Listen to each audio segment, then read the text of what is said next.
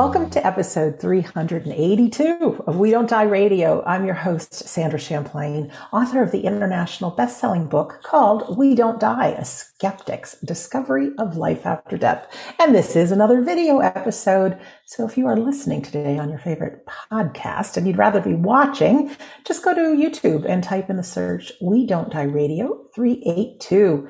And there's an interesting story of how I met our guest today. There's an upcoming conference with our friends at IANDS, which is the International Association for Near Death Studies. It's going to be held in person and online August 31st through September 4th, 2000 or 2022. I'll say that. Um, and it's on life after death, the near death experiences, and our favorite subjects all related to that. And I was asked to be a speaker. I'm not able to attend live, but I am going to upload a video presentation. So I got a lovely email from a lovely gentleman named Darren, who is going to be the in between for this. And on one of the emails, I just happened to click on his website, which is seekingi.com, seeking dash I, as in I, dot com. And he's a like minded soul. He most definitely is. He had a fear of dying at a very young age. And he's got one of those skeptical and scientific minds that we love so much. And he's done his own investigations. And now he has his own YouTube channel and his own podcast called Seeking I and has 64 episodes as we are recording this today. So I want him to tell you in his own words. So, Darren McEnaney, welcome to We Don't Die Radio. Thanks for having me on. I appreciate it. Well done. You got the name correct. Not many people do. Well, um, yeah, it's just a new one, and I know people mispronounce my my name all the time, so it's okay. Mm. Call me Sandra. Cham- Champlain. That's right. Yes, you don't know many Champlains. I don't think there are too many of us. Anyways, no. well, it's lovely to meet you. Yeah. And you, and you, thanks for having me on. Yeah, yeah. that's kind of a bolt out of the blue. Your email inviting me on. I do, of course, know the We Don't Die radio specifically. I've seen it around, and uh, it's uh, very much a privilege to uh, be asked to come on. Oh, I see you, uh, you. You read my. Did you um, see the uh, the bio on the website, or is no, that's that's the new website, isn't it? You wouldn't have seen mm-hmm. that yet. So uh, I appreciate you having a look at the videos. Yeah, well, it's really nice to meet like-minded people and anyone when I ever hear like scientific mind and you know looking for evidence and all that kind of stuff. I mean that's that's my background as well and it all started with a fear of dying. Mm. So with that, you know your story better than anyone. We have all the time in the world. So if you kind of want to take us back to um yeah, where where it all began for you and let us know where you're located as well.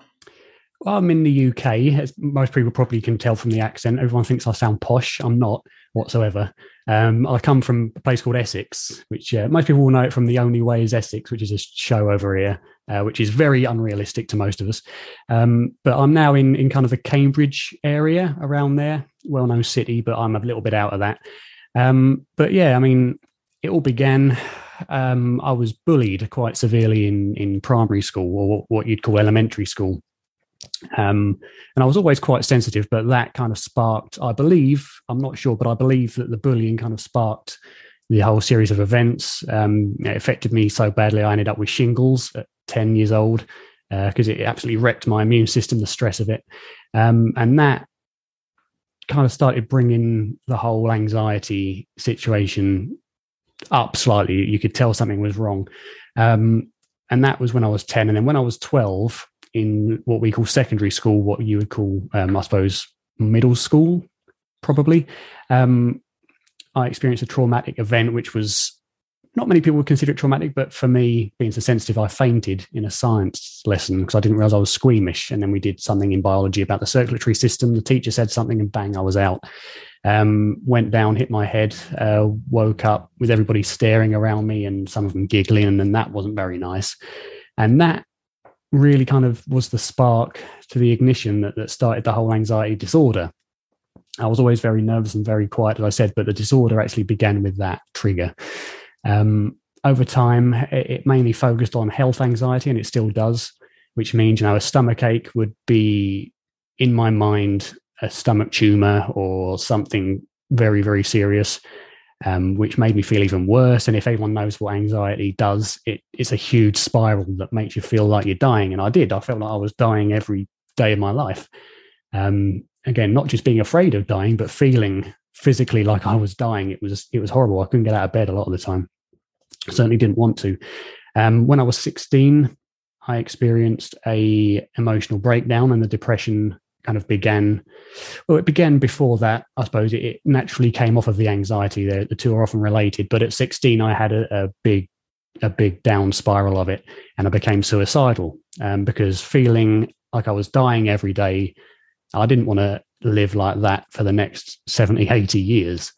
And I thought, well, what other choice do I have? You know, I can either take my own life, which I, I knew I couldn't do because of the fear of death, the fear of never existing again. And at this point, that's what I believed. Um, you know, I was always very scientifically minded even back then. And I thought it's clear brain creates consciousness. Once you die, that's it. Why would it be anything else? So I, I knew I wouldn't have taken my own life because I didn't want to have that experience or that non-experience. It terrified me. So I just kind of had to suffer through it. And eventually it kind of resolved itself on the up uptick. I tried going to various um, counselors and, and, psychotherapists. They did very little to help me. Uh, a little bit here and there, but ultimately it was not particularly helpful. Um, I forced myself back into school for the last two years at 17 and 18. Um, during the time I was at school, I was in the the learning support area, which was in a in a big building. It was in the the dungeon area of the building. We were taken away, completely forgotten about, not not supported really at all. My grades went from A's down to D's. Um, got back in for the last two years and managed to come out with A pluses at the end of it and, and B's at the at the lowest. So I managed to do that pretty much on my own with support of mum and dad, but nobody else, unfortunately. Um, and since then, it's just been kind of a roller coaster up and down of the depression and the anxiety. It's just the way it goes. It's on a cycle. But nowadays, having been at the lowest of the low, you can begin to recognize the illusion behind the depression and it doesn't affect you quite so badly. I won't pretend I don't get suicidal now and then or suicidal tendencies now and then. I do. But nowadays, I can recognize them and not let them affect me too much. Um, and that'll, of course, I hope get better the more times it happens. Experience is the big teacher.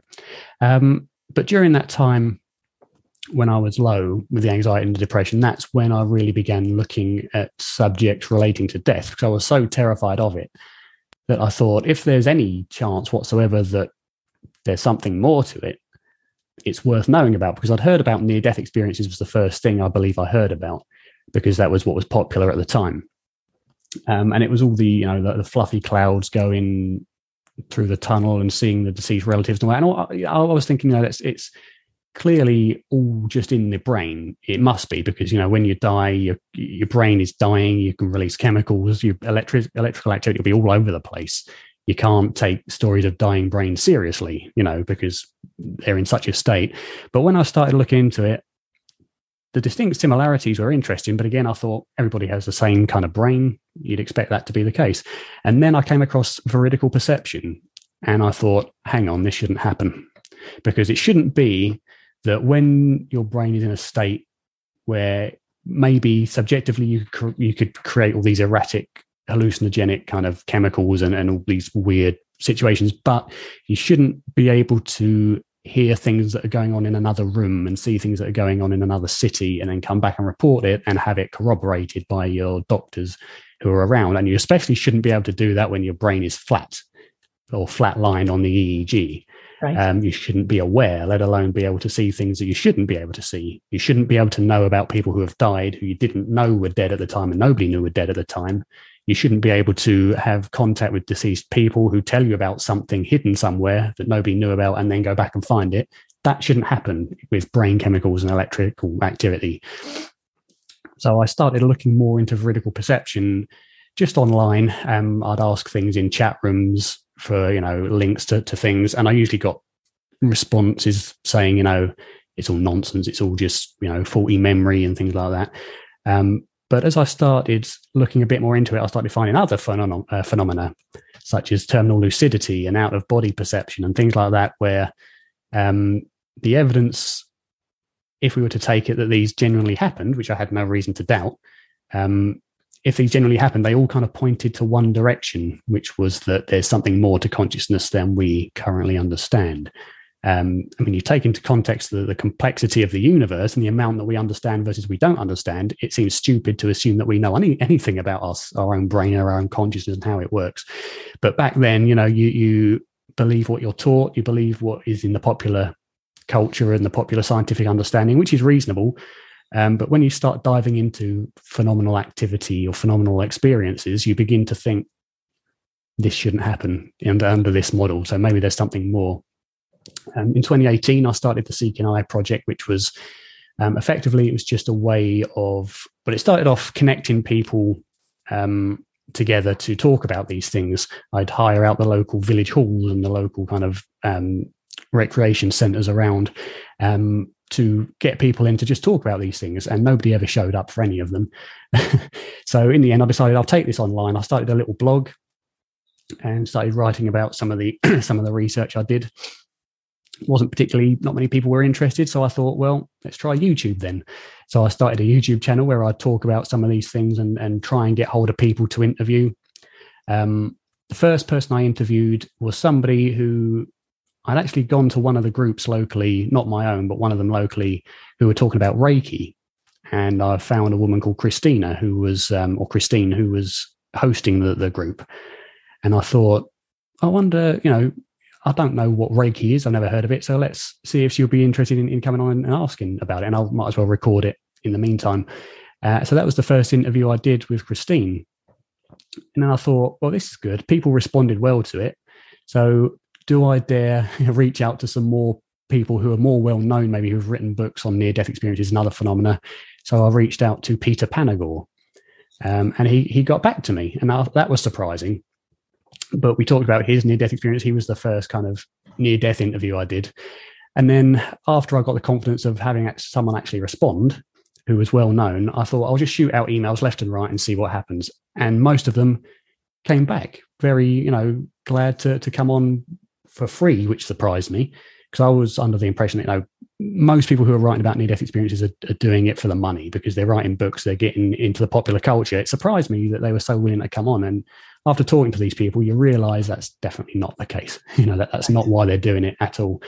Um, and then from then, I've just been I started the podcast. I've started a various series of videos under different subjects and different layouts.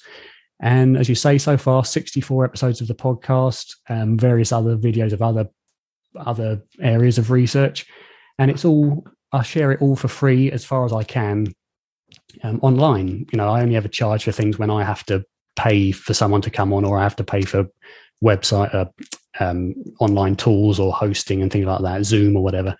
But as much as I can, you know, it's all completely free. I don't think I've ever charged as of yet, which I think is important because the more this information gets out, um, the more growth it can it can sustain in the scientific community. So that's yeah. really kind of up to now where I am. Wow, is what I can say. Oh my goodness. Yeah, that's kind of how I got my start too. And my show, We Don't Die Radio, is free also. No commercials, just talk. And I found when I researched so many people have had near death experiences, one of the main themes they come back with is being of service. And so I haven't met anybody who wanted me to pay them for anything. Even some of the biggest people like Eben mm-hmm. Alexander and others. Mm-hmm. Um, it took a while before he had the time, but you know, once he did, it's just another opportunity to share and make a difference. So I will and those of you who are watching right now, you'll see in the description a link to Darren's podcast and the YouTube channel. So go subscribe. if you like me in this currently, conversation. Um, like currently on currently on 999 subscribers today, so that will be interesting. Almost so we'll hitting see. that first four figures. Let's do it. Let's do it together. And you mentioned, um, I don't remember the term you said for those experiences that can't be the brain shutting down. What's the term you perception? Yes, veridical perception. Mm. Yeah, term wow. by Jan Holden. Yes, it was a great term, and I love Jan. There was, I think, two or three months ago, a report that came out from a group of scientists that said that near death experience cannot be the brain shutting down. Now, they didn't say it's definitely life after death, but they said it couldn't be that because of all mm. those things that you mentioned. Well, I mean, it, it could be the brain shutting down. However, that would entail that there's a nature of the brain that's probably would have to be paranormal anyway. So exactly, you know, I mean, if it is the brain shutting down, I would suggest it's more likely that the brain is is limiting the experience. So when it's shutting down, it's allowing for more natural experience to come through and more natural abilities to come through, which would be argued by the psychedelic effects as well that lowers brain activity. Yes, yes. Could you give us some of those stories? Because you gave me goosebumps when you were talking about that world um, of things that we shouldn't be able to know from either from your interviews or uh, people that see things that they shouldn't see or know things that mm. they hmm. shouldn't know. You have any of those so stories? The most famous, generally, um, that people will probably know is Pam Reynolds. Do you know of Pam Reynolds? So, Pam Reynolds experienced an aneurysm in her brain, a big aneurysm, I believe.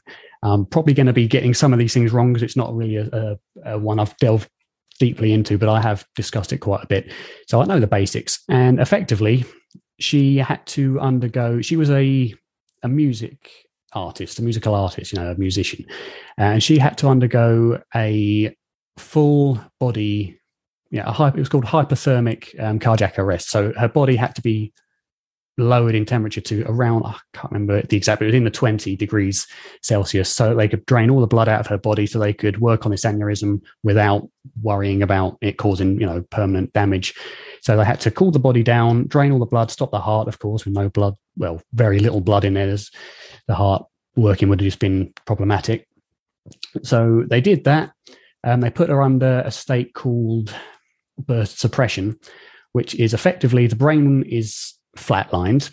And that doesn't mean the brain isn't isn't really working. It means the cortical activity, the, the main part of the brain that is believed to make us human, is effectively not working at all. And all that's left is the brain stem, which is the um, regulates, you know, breathing, heart rate, reflex um, experiences, things like that. You know, um, survival instincts. And under burst suppression, what they did is they put two molded earphones, one in each ear, and played in one really fast continuous clicks and in the other white noise each at 100 decibels which is the same as standing next to someone with a jackhammer um, in each ear. And why they did that is because as the brain was shut down to the level of the brainstem to make sure she was still functioning to some degree they would monitor the brainstem's reflexes to these sounds to make sure she was still okay. But burst suppression is effectively far far far far lower a level of consciousness than um, general anesthesia. So she wasn't aware, you know, during this state. And she, well, while in that state, she came out of her body.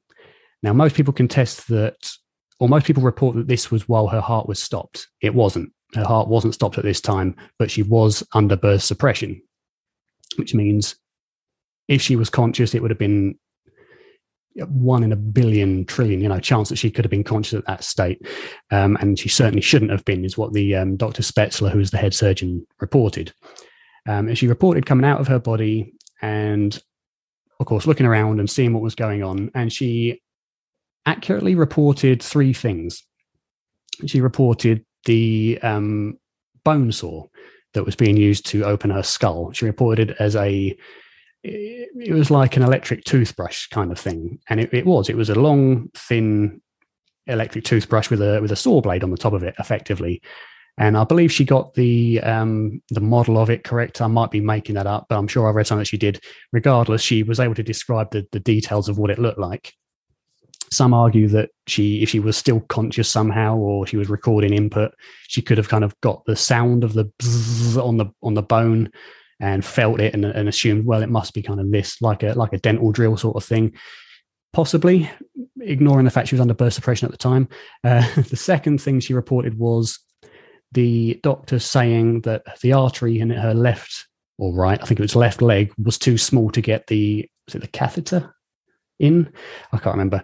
Um, so that was the second thing that she got correct, and that was certainly while she was her body was lowered to the temperature and she was under burst suppression.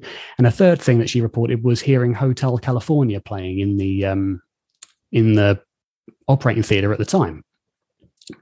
Now, Gerald Woerlee, who's a anesthesiologist, a very good anesthesiologist, who's been um, looking for the more skeptical argument against the Pam Reynolds case, has argued that because the main thing you would question is okay, so she heard Hotel California, that was definitely correct, that was playing, and she definitely heard the doctors talking about her leg. That was that was definitely the case, and she was definitely under burst suppression at that time, according to the um, the general procedure of of hypothermic cardiac arrest that was used. How would she have heard that? Assuming she was in her body at the time, which means the sounds would have come to her ears.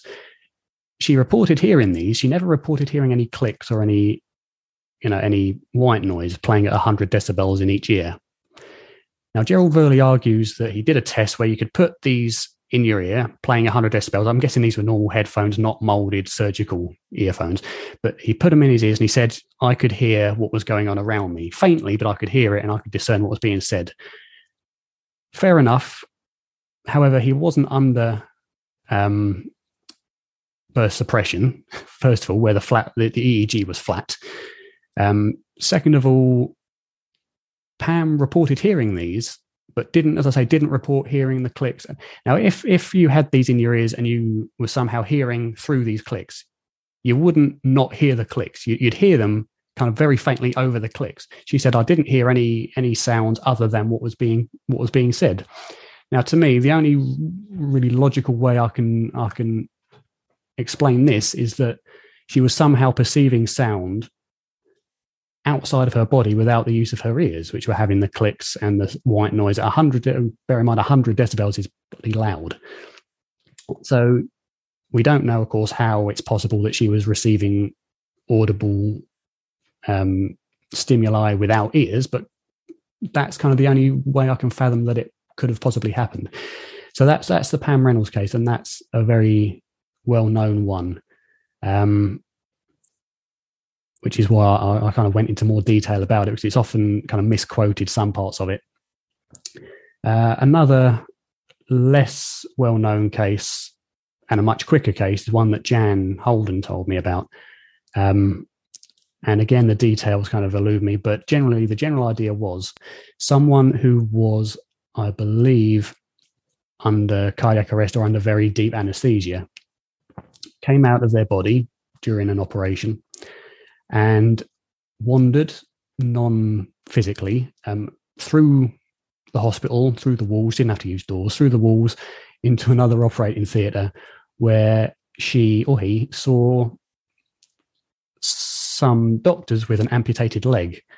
And they put this amputated leg in a yellow bag, disposable yellow or a yellow disposal bag, and put that aside somewhere.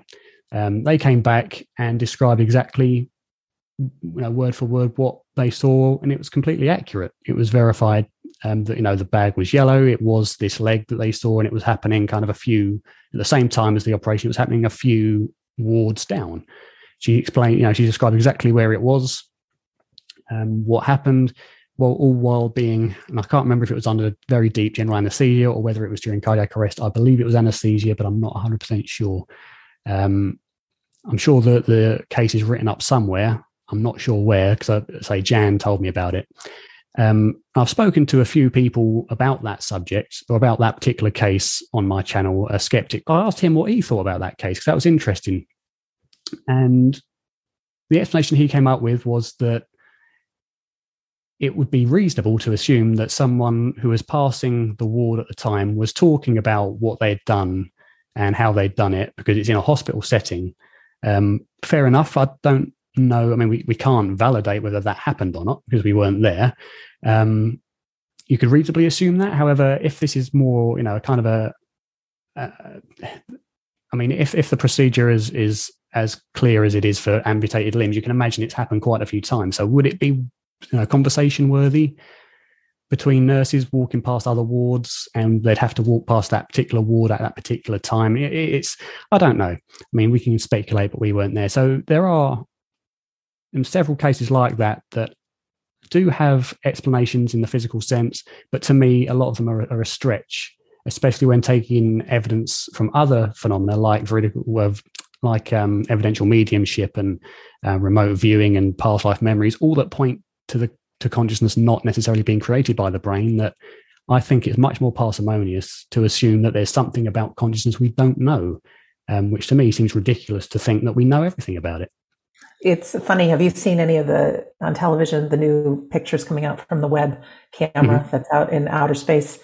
Mm. It's, it's um, 100 miles, 150,000 or million kilometers out there in outer space, taking pictures of this never-ending universe, and it's mm. capturing pictures from around the time of the Big Bang, right? Mm. Billions of years old.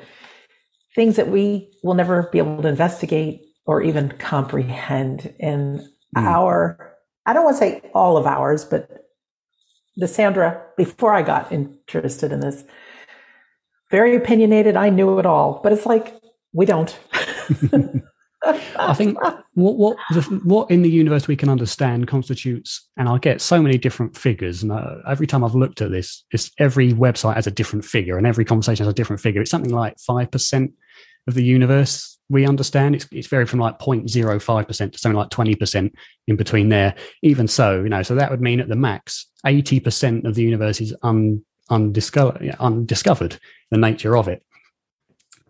And you know, there's just more phenomena coming out and more things being discovered every day that you, you have to question based on correlations, which is consciousness and the brain correlated. Um, you have an experience, we see that this lights up in the brain.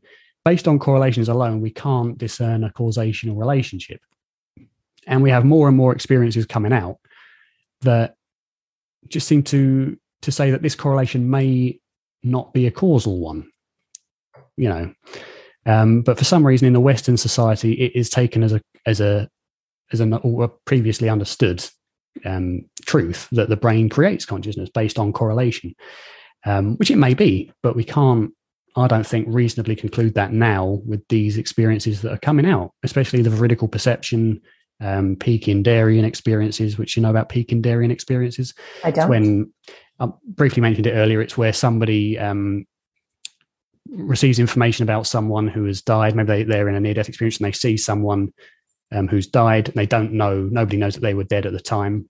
Right. And they come back and then maybe the next day or even, I'll tell you about one case that Jan, I think it was Jan again, told me about.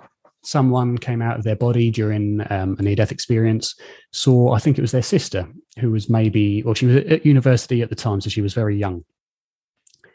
And she, you know, asked her the person that was having the near death experience. And I, hope I'm not conflating, kind of mixing two cases up. I might be, but the point remains.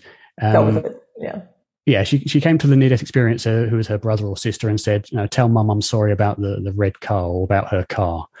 Um, so they came back, and she said, or he said, "I saw Evelyn, you know, while I was out of body." Um, so she said, "You know, I'm sorry about the car." of course, they thought, oh, well, doesn't really make much difference because you know Evelyn's at university, so I don't know why you saw her. Um, I think it was the same day, a few hours later, or maybe a few minutes later, even they got a call from the police saying Evelyn's been in a car crash, and she's I'm sorry, you know, she's gone, she's she's passed, and that was, as I say, you know, pretty much exactly the same time this person had the out of body experience and, and saw her is when it took place. And of course, you know, she said, "Tell mum I'm sorry about the car." um, I've wrecked it or something like that. And of course, you know, she died in, in the car crash. And that's that's an example of something that is often seen as anecdotal, but I would consider more a case study because it is third party verified by the you know the, the parents, the doctors who were there at the time to witness the call and the report from the near death experience. So that sort of thing, that's a Peak in Darien experience. I've not heard that expression, but I know what it is you're talking about. Mm. I've spoken to uh, plenty of people who've had near death experiences that did not know that someone died, but yet they saw them. And then also, there's so much research on um, with hospice and people just before they pass away. You know, someone's there to greet them or take them hmm. home. And so many times they're loved ones that they didn't know had passed. Because family mm. members, you know, the people are already on their deathbed. Last thing they're going to say is, hey, your brother died, you know, something like that. But they're right there to greet them. And uh, mm. that's fascinating. It is. There are also cases of people who see um, brothers and sisters who they never knew they had. And later it turns out, you know, when they tell their, their parents or their, their mothers specifically, you know, their mothers will say, I had, um, you know, you were a twin of two and the other one was stillborn. And I never told you because I didn't want that on you. But, you know, and things like that, just little things like that that you, you, that you question. And it's difficult to really verify all of the stories because a lot of them are subjective and there's no way of really validating that they took place. But there's enough that have been validated to no longer really need to doubt the authenticity of some of these experiences. Yes, and not everyone who's had a near death experience has a book or is out in mm-hmm. the public. I was just speaking the other day when you look at a YouTube video and you look at some of the comments and whether it's um, somebody speaking just moments before they pass and seeing someone or a near death experience, there's a little secret. If you go into some of the comments, the viewers write in their own experience mm-hmm. many of the mm-hmm. times. Mm-hmm. And there are so many just from regular people, and they have the most beautiful things that they witnessed. Their dogs and cats were there to greet them, their parents or grandparents uh, looking in their 30s. Mm-hmm and they are as vivid and real. And then when they do come back, they are more clear than any memory mm. they've had, even if they had it when they were three years old. It is mm. vivid, and it's it's certainly you know a species wide phenomena, regardless of your your background, your belief, your color, your gender, um, your um, upbringing. You know, your the amount of money you have. It doesn't matter which a lot of people seem to try to fit near death experiences into a particular religion, especially when they use them as arguments.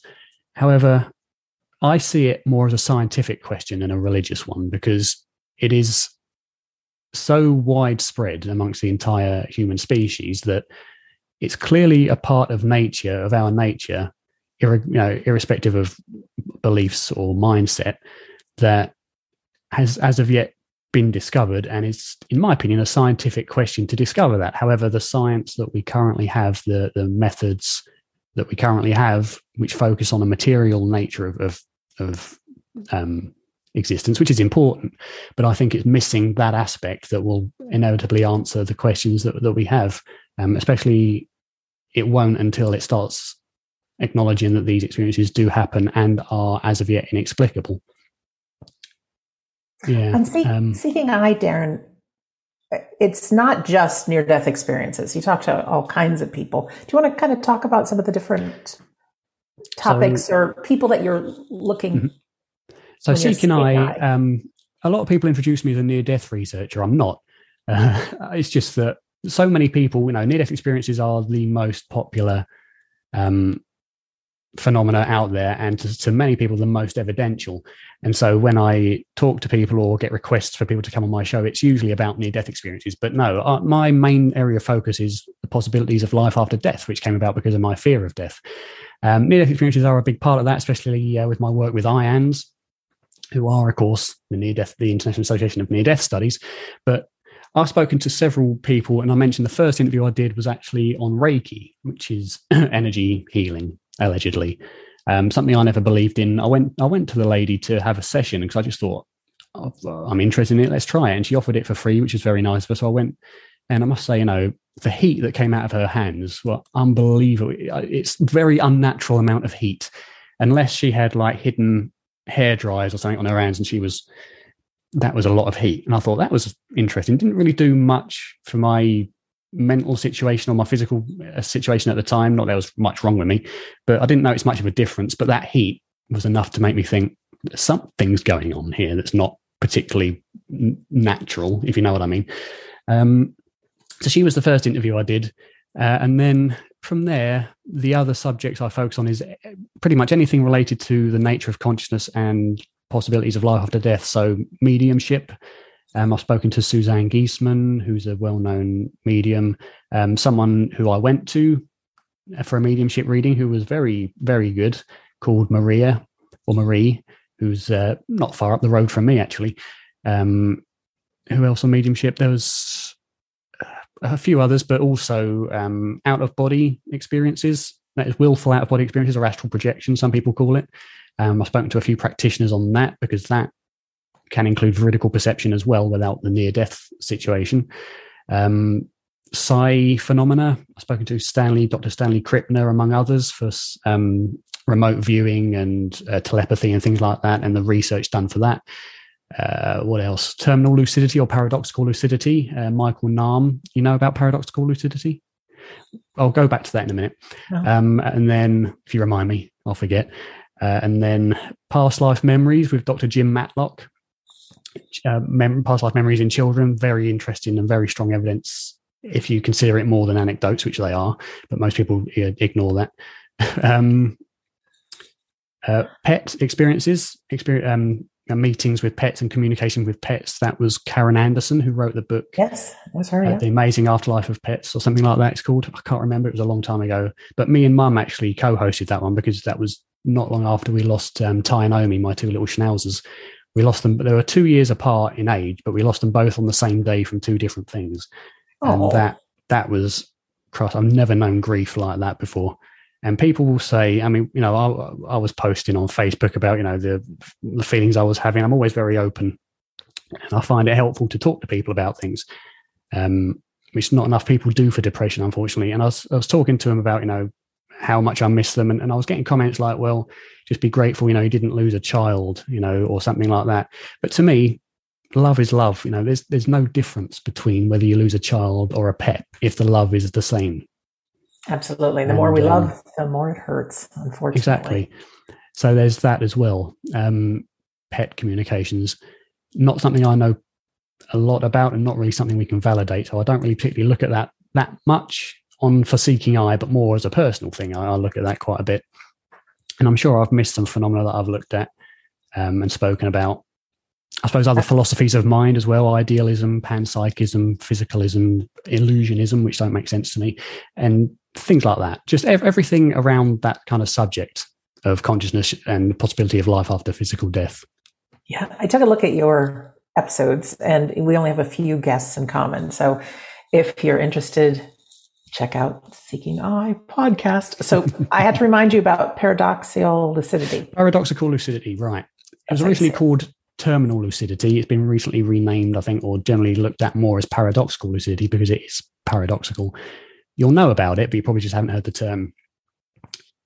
So, during brain degenerative diseases like Alzheimer's or um, dementia, it's often the case, or not often the case, it's quite rare, but it, it does occur more often than it should, that sometimes months, but more commonly days or hours before someone passes through these diseases. Um, and you know, with Alzheimer's and, and uh, dementia, that people will experience complete memory loss. They, they won't know who's talking to them, they don't know where they are, who they are. And that's usually the case up until they die. And it's, it's horrible thing to, to go through, more so as the loved one than the person, because going to see your mother and them not knowing who you are is not a very nice thing. But it's sometimes happens. And as I say, more often than it should, that hours, days, or months at the longest before they die, often minutes or hours, suddenly lucidity, full lucidity will return inexplicably for no reason. Um, and people will recognize who they're talking to and they'll know where they are. They have a nice conversation about the past and, and you know, the, the possible futures of their children or whatever else uh, before they pass away. And anatomically speaking, it's completely unknown how that can possibly take place from a physical point of view, because these diseases literally eat the brain away. Right. The neuronal connections get lost. And of course, we associate memory with, with neuronal connections. And of course, once those connections are broken, that memory is gone. So, how that can possibly take place physically is completely unknown. There's hypotheses around it, but we can't really, they are, to me, very reaching.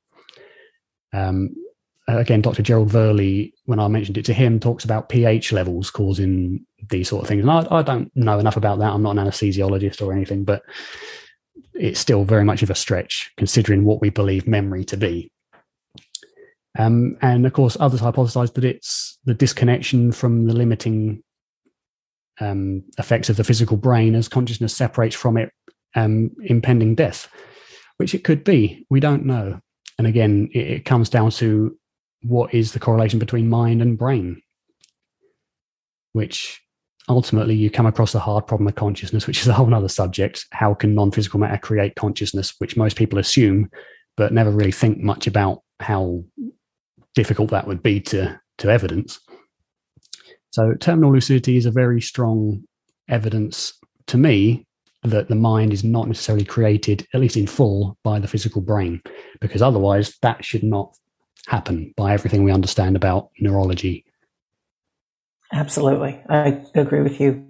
Now, I know when I wake up every morning, I typically forget that I'm the Sandra Champlain that's researched all this afterlife thing. And I think it's a, by design of our human nature that we play the game of being a human and experience the highs and lows, et cetera, and so forth.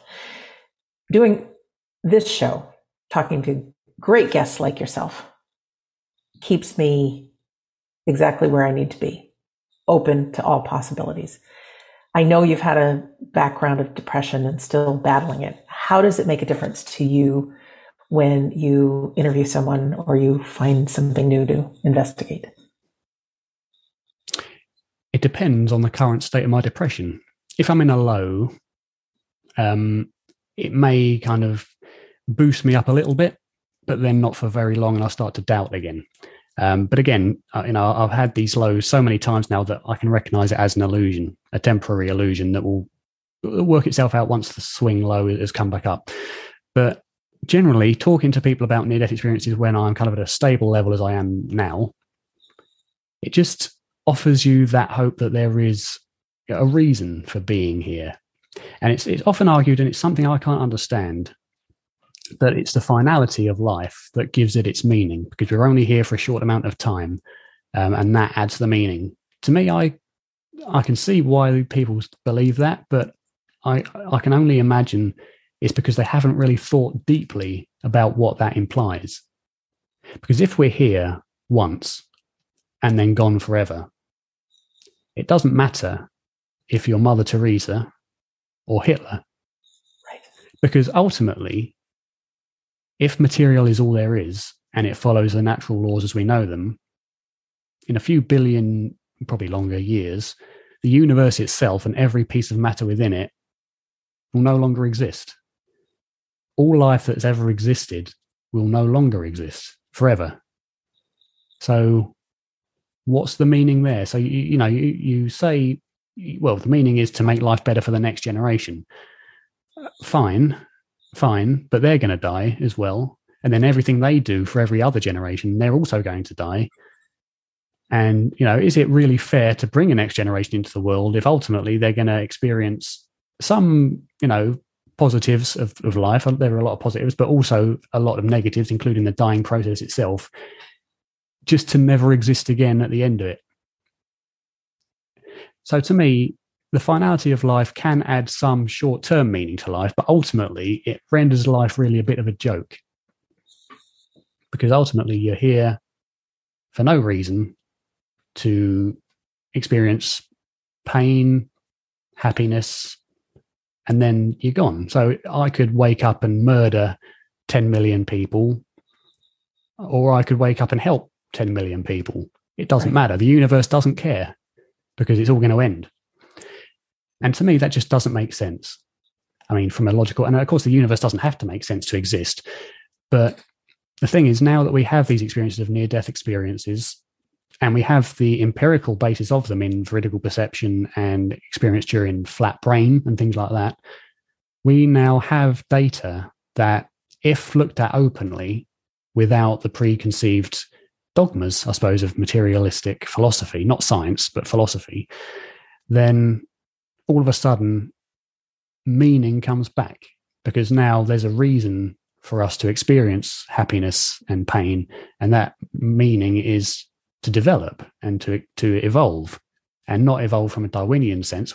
Well, I suppose in a Darwinian sense, but in a non physical Darwinian sense, in the spiritual Darwinian sense, so that we evolve spiritually to become more knowledgeable, more experienced, because we are the universe experiencing itself in a physical form to know itself better, or something like that. And it's, I mean, my philosophy of why life exists is, is although I haven't got a clue why we exist, but there's so many different theories, none of which are correct because the universe is so complex, we can only really grasp at straws. We haven't got a clue.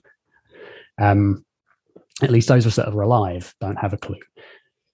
And just that knowledge that, or that belief that there is a meaning to some, in some description, there is a meaning to us being here, it just makes life a little bit more bearable, I suppose, a little bit more worth living. I agree. Absolutely. And when you add to it the different people on the different topics around the afterlife, you know, the mediumship and oh, so many of the other sciences and people recording audios and pictures and people in the afterlife, put it all together and it equals one thing to me. We go on. We don't mm. know exactly our purpose here, but oh, we can start out with being of service, loving others. You know, failure is a good thing, mm. opportunity to learn and grow.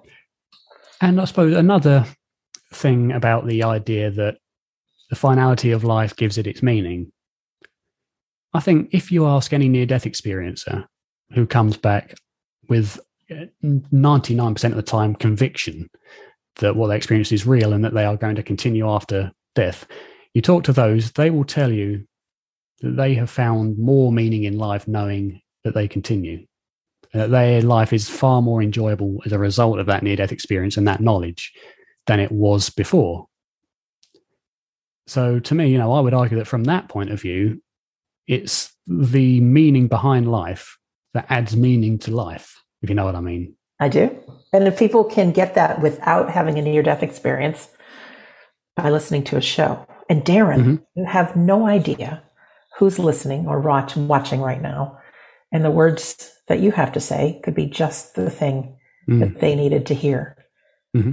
So thank you. I know your journey hasn't been an easy one. And as human beings, it, it never is. Mm. But there are these gems that you get to collect and then you get to share with other people. And that's what you're doing. And your tribe will find you. It's really amazing being out there in cyber world and YouTube and iTunes yes. and all that. And the right people will come and you'll make a difference. Indeed. Indeed. Let's, let's talk a little bit about the conference coming up. You mm-hmm. know more details than I because you are intimately doing the audio and video and all kinds of things related to it. Um, but can we talk a little bit about it? Because I would love if our friends could either attend in person or online. It's going to be a great conference. I don't know much about the layout and the content of it. All I know is the people that are going to be pre-recording. That's really all I know because all, all I've got from IANDS is the names and the email addresses and can you please pre-record these people? So I don't know much beyond that. Um, but um, I believe it's the end of August, early September. And if it's anything like the previous conferences, which I'm sure it is, it'll be a variety of keynote speakers and panels, which I know it is because I've had a, I've um, recorded a couple panels and I suppose discussions talking about near death related phenomena, as well as some of the other phenomena that all point to um, the meaning of life, the continuation of consciousness after death, and the implications of this research while we're still alive. Um, and they've they've done one every year. The last few years has had to be virtual online because of COVID, the whole COVID situation. But now it's in person in um, Salt Lake City. Yes, absolutely. So I was at their be... last live one in Philadelphia, Pennsylvania, a couple years ago before COVID hit, and I can tell everyone it's just a wonderful conference. They really take care of you. I mean, it's there are so many different rooms going on and different speakers. You can follow what you're interested in. And like I said, the whole thing's being recorded. And if you're at home, you can enjoy it a little differently than being there in person, but you can enjoy all the same things. You just don't get to give hugs and shake hands with the people mm. that are with you. Mm. But they have so many speakers on near death experiences and science and medicine and mediumship and different things all connected with life after death. It's really a great, a great thing. So here's some details. Now we are recording this in 2022. Uh, so the conference is August 31st through September 4th. You can find out more about it at iands.org, which is I-A-N-D-S dot org. And it's called Timeless Oneness, the luminous message of near death experiences and related spiritual experiences. I've talked to enough people that have attended that it's life changing. It really is. I mean, you can't be part of that for so many days and not really get that there's so much more to life than meets the eye and so much more to us than we know. So, Darren, any closing words or any bits of inspiration or how do we get in touch with you, all those good things, even though I have a link in the description here. But um, well, the best place to get hold of me and to find all my work agglomerated into one place is, um, as you say, the website seeking-i.com. Um, and I'm currently working on the new website where everything will all be on that site. Because at the moment, it's just a splash page that links you to various different locations. Uh, but as I'm working on the new one, which will have it all in one website. So that's where the best place to get hold of me. Um, any imparting words of wisdom? I would say for those who are experiencing anxiety and depression, first of all, the most important thing to do is to tell someone about it. Because I believe that the majority of suicides and you know things like that that come as a result of depression especially comes because of the feeling of not of being helpless, of having no one there to be able to help you because people believe that no one can help them. Um, you know, it's that's part of the illusion and it's so important. And I have a friend who never told anyone about having depression. And he only told me about it because he'd seen that I was in a similar situation. And I said to him, Have you told your parents? No. Tell your parents. And he was suicidal at the time and he told his parents and he was able to get the help that he needed from them, even just having someone, even just the knowledge that someone knows about it is enough to kind of keep you on on track. And so I would say that's kind of if you're suffering with depression, make sure somebody knows. Because then if nobody knows, no one can begin to help you. Um, in terms of looking at the near death experience and other phenomena, come at it with an open mind and come at it realizing that if you believe it's all impossible or it's all just an illusion, then acknowledge the fact or realize the fact, I suppose, to begin with, that everything we understand about the brain and consciousness is based on assumptions that aren't evidenced outside of correlations. So if you believe that the brain is created or that consciousness is created by the brain, first of all, that's an assumption. And I say, you know, based on nothing more than um, correlations of consciousness and and brain activity. But there are multiple ways those correlations can be interpreted. And if you're open to the data, to look at it as data, not as a philosophical position, but as data, you'll find that generally there's no reason to think that there's more to uh, there's no reason not to think that there's more to consciousness than we currently understand and that it's not necessarily a question of religion or philosophy but one of science because it is a species wide phenomena um, a life wide phenomena. It doesn't matter if you're human or dog or cat or rabbit or flea probably. People have experienced them coming to them in, in an afterlife. And to me as we are simply animals of some variety there's no reason to assume that these experiences are not species wide and that there is a meaning to every piece of life that exists on the planet. Uh, and that we're all part of this dance called life, that ultimately we won't understand why until the time's right. But, you know, life can be painful, very painful, but it's in those pains that we get the best lessons and the most permanent lessons of our life. You can learn a lot from having a positive experience, but pain will teach you a hell of a lot more about what's important in life and what should be strived for than any positive experience ever can. So don't take negative experiences as punishments or unfair um, occurrences. They can be, like losing my two dogs on the same day. It's unfair, but if you look at them as lessons as opposed to punishments, and it's difficult, especially if you've been brought up with um, in an Orthodox Christian or religious background that will tell you that you're you were born in sin and you deserve to be punished.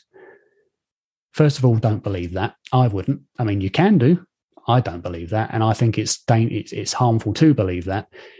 But if you look at, at negative experiences not as punishments but as lessons, you can then use them to develop your own experience, your own happiness, your own contentment, to ultimately determine what is important in life, what should be strived for, and what is helpful in your life, I suppose.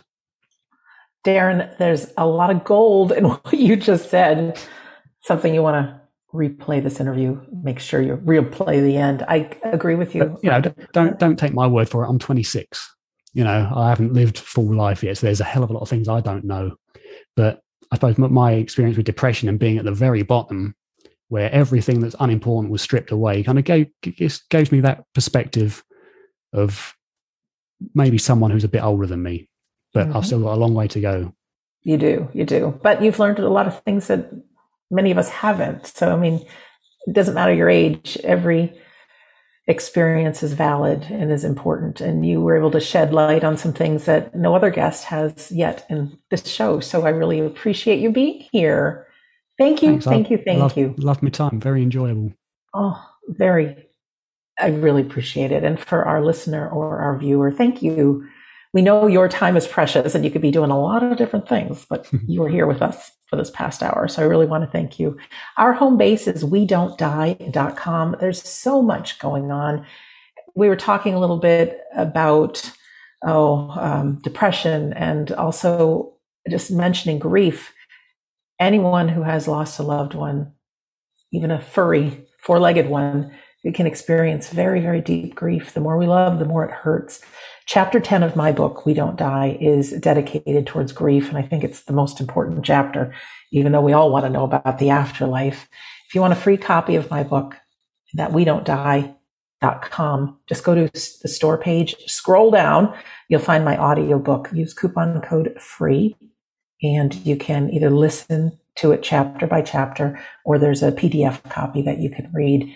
It's so interesting to see and learn what happens in our brain at some of those dark moments and what's autopilot, automatic, and to realize that some of these are out of your control. But yet, if you realize they're happening, it's not you. It can really be very, very empowering. So that's my gift to you. We also have a lot of things going on. We offer a free Sunday gathering, which has, oh, it's an inspirational service is what it is really a great one, very empowering. But at the end, there's a medium demonstration. So people in our online community from all over the world get reconnected with their loved ones.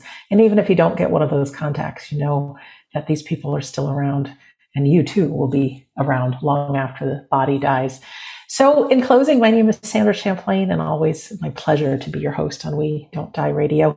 I do believe that life is an education for the soul and that our lives here on earth are important. And so, from one of the amazing words of Darren is that the toughest times really can give us the most clarity of life, the most soul growth, the most, the more opportunities to help someone else who may be going through it. So don't discount them. Anyways, I want to thank you for listening or for watching, and we'll see you again soon. Bye.